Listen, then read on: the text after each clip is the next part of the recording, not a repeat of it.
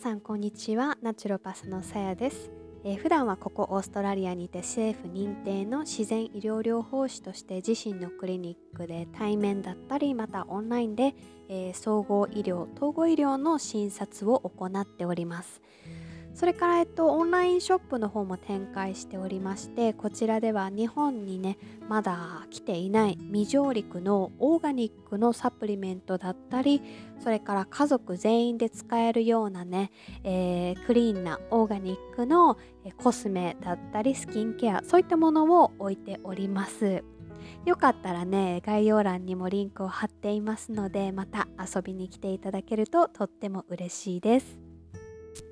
そしてこちらはお知らせになるんですけれども来月の10月9日日本時間の朝9時より1時間 YouTube のライブ配信を行う予定です。題名は正しいサプリメントの選び方としましてえとにかくね最近というか前から皆さんに聞かれる話題なんですけれどもサプリメントもうコンビニやらスーパーやらどこでも手に入るじゃないですか。その結果ね皆さんどれを選んでいいのかわからない。そしてそもそもサプリって必要なの？もしくは、えーと、サプリ取ってみたけれどなんか全然効いたのかよくわからなかったそういったねあのいろんな、まあ、ネガティブですよねあんまりこうサプリメントに対していい記憶がない方が多いなと思ったのでそうじゃないんだよ正しく取ったらすごく体のためになるんだよということをねあの伝えたくって、えー、ライブ配信を行います。このライブ講座では、まずどんな方にサプリが必要なのかそしてそもそもサプリメントって何なのかそして、正しいサプリメントの見分け方そして逆に絶対に避けてほしいサプリメントこういったところをね学んでいただける講座となっております。えー、事前のお申し込みが必要になりますのでこちらも概要欄からチェックしていただきたいと思います土曜日の1時間よかったら私とお付き合いください。さあというわけで今日はですねまたオメガ3について話したいと思いますよ。というのもね前からねオメガ3の重要性についてはかなり話してきたと思うんですけれどさあもう一度ちょっと復習してみましょうかね。なぜオメガ3が必要なのかっていうところですけれども例を挙げていきますね。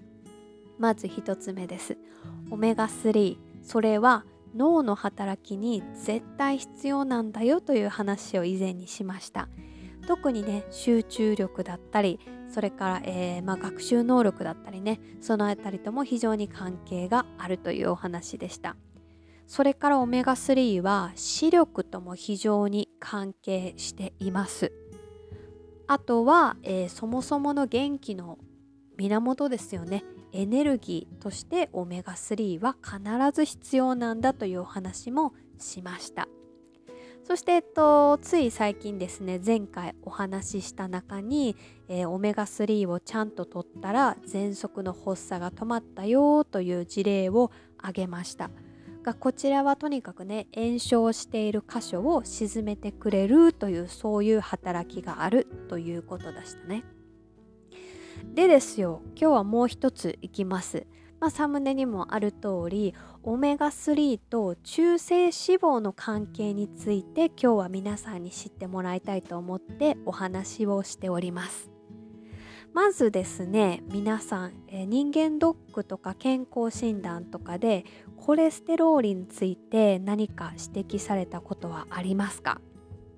まあ、コレステロールというとですね HDL、LDL、中性脂肪といったこの辺のお話なんですけれども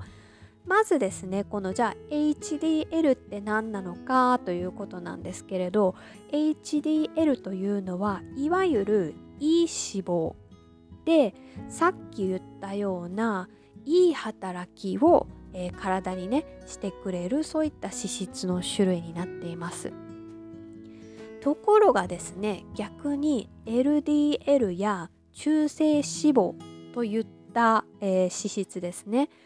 こちらはですね残念ながら肥満だったりその他の生活習慣病こ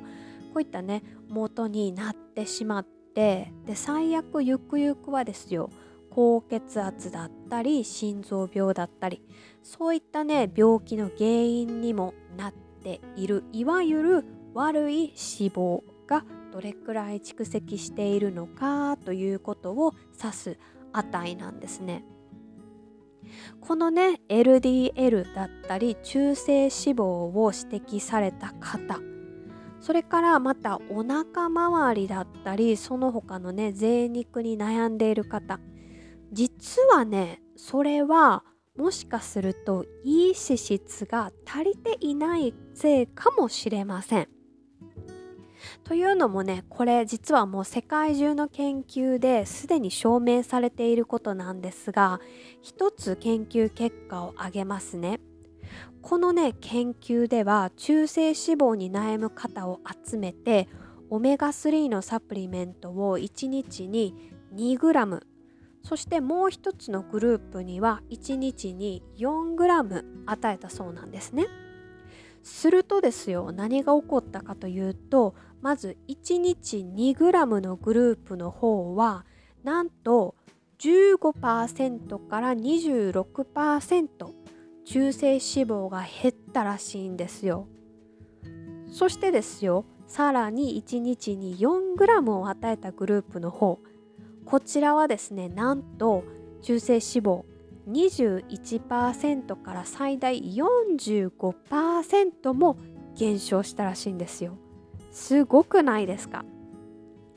なのでね日頃から言っていますが魚を食べるっていうことはこういった理由からもすごく大事なんですよ。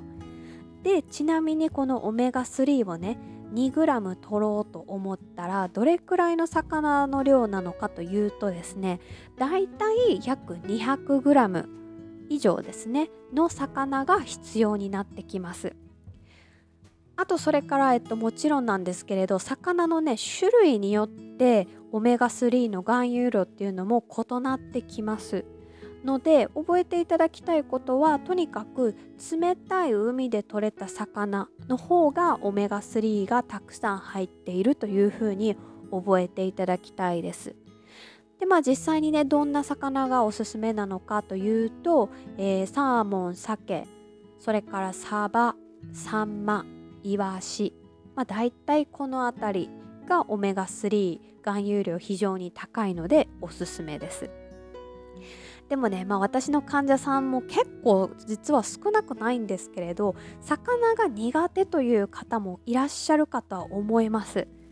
で、まあ、今までねこの話を聞いてきて私確実に足りてないわという方もいらっしゃると思います。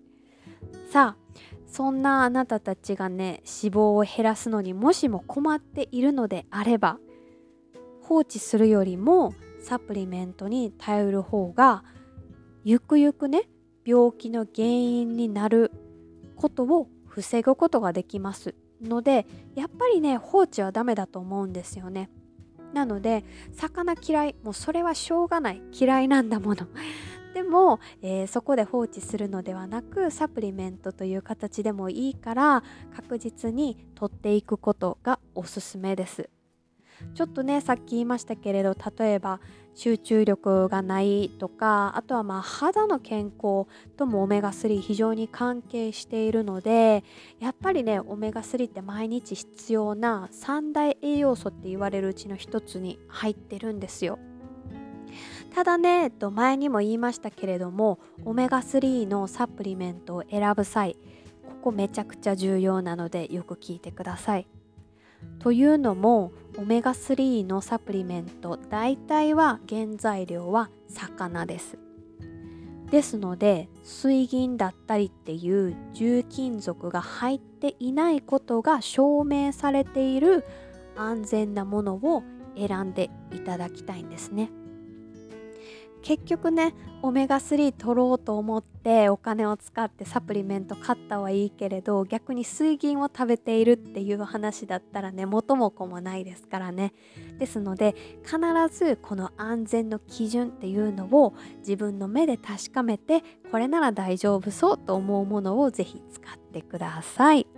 というわけで、えー、今日はオメガ3と中性脂肪の関係についてお話をしました。最後まで聞いてくださってありがとうございました。素敵な1週間をお過ごしください。See you next time!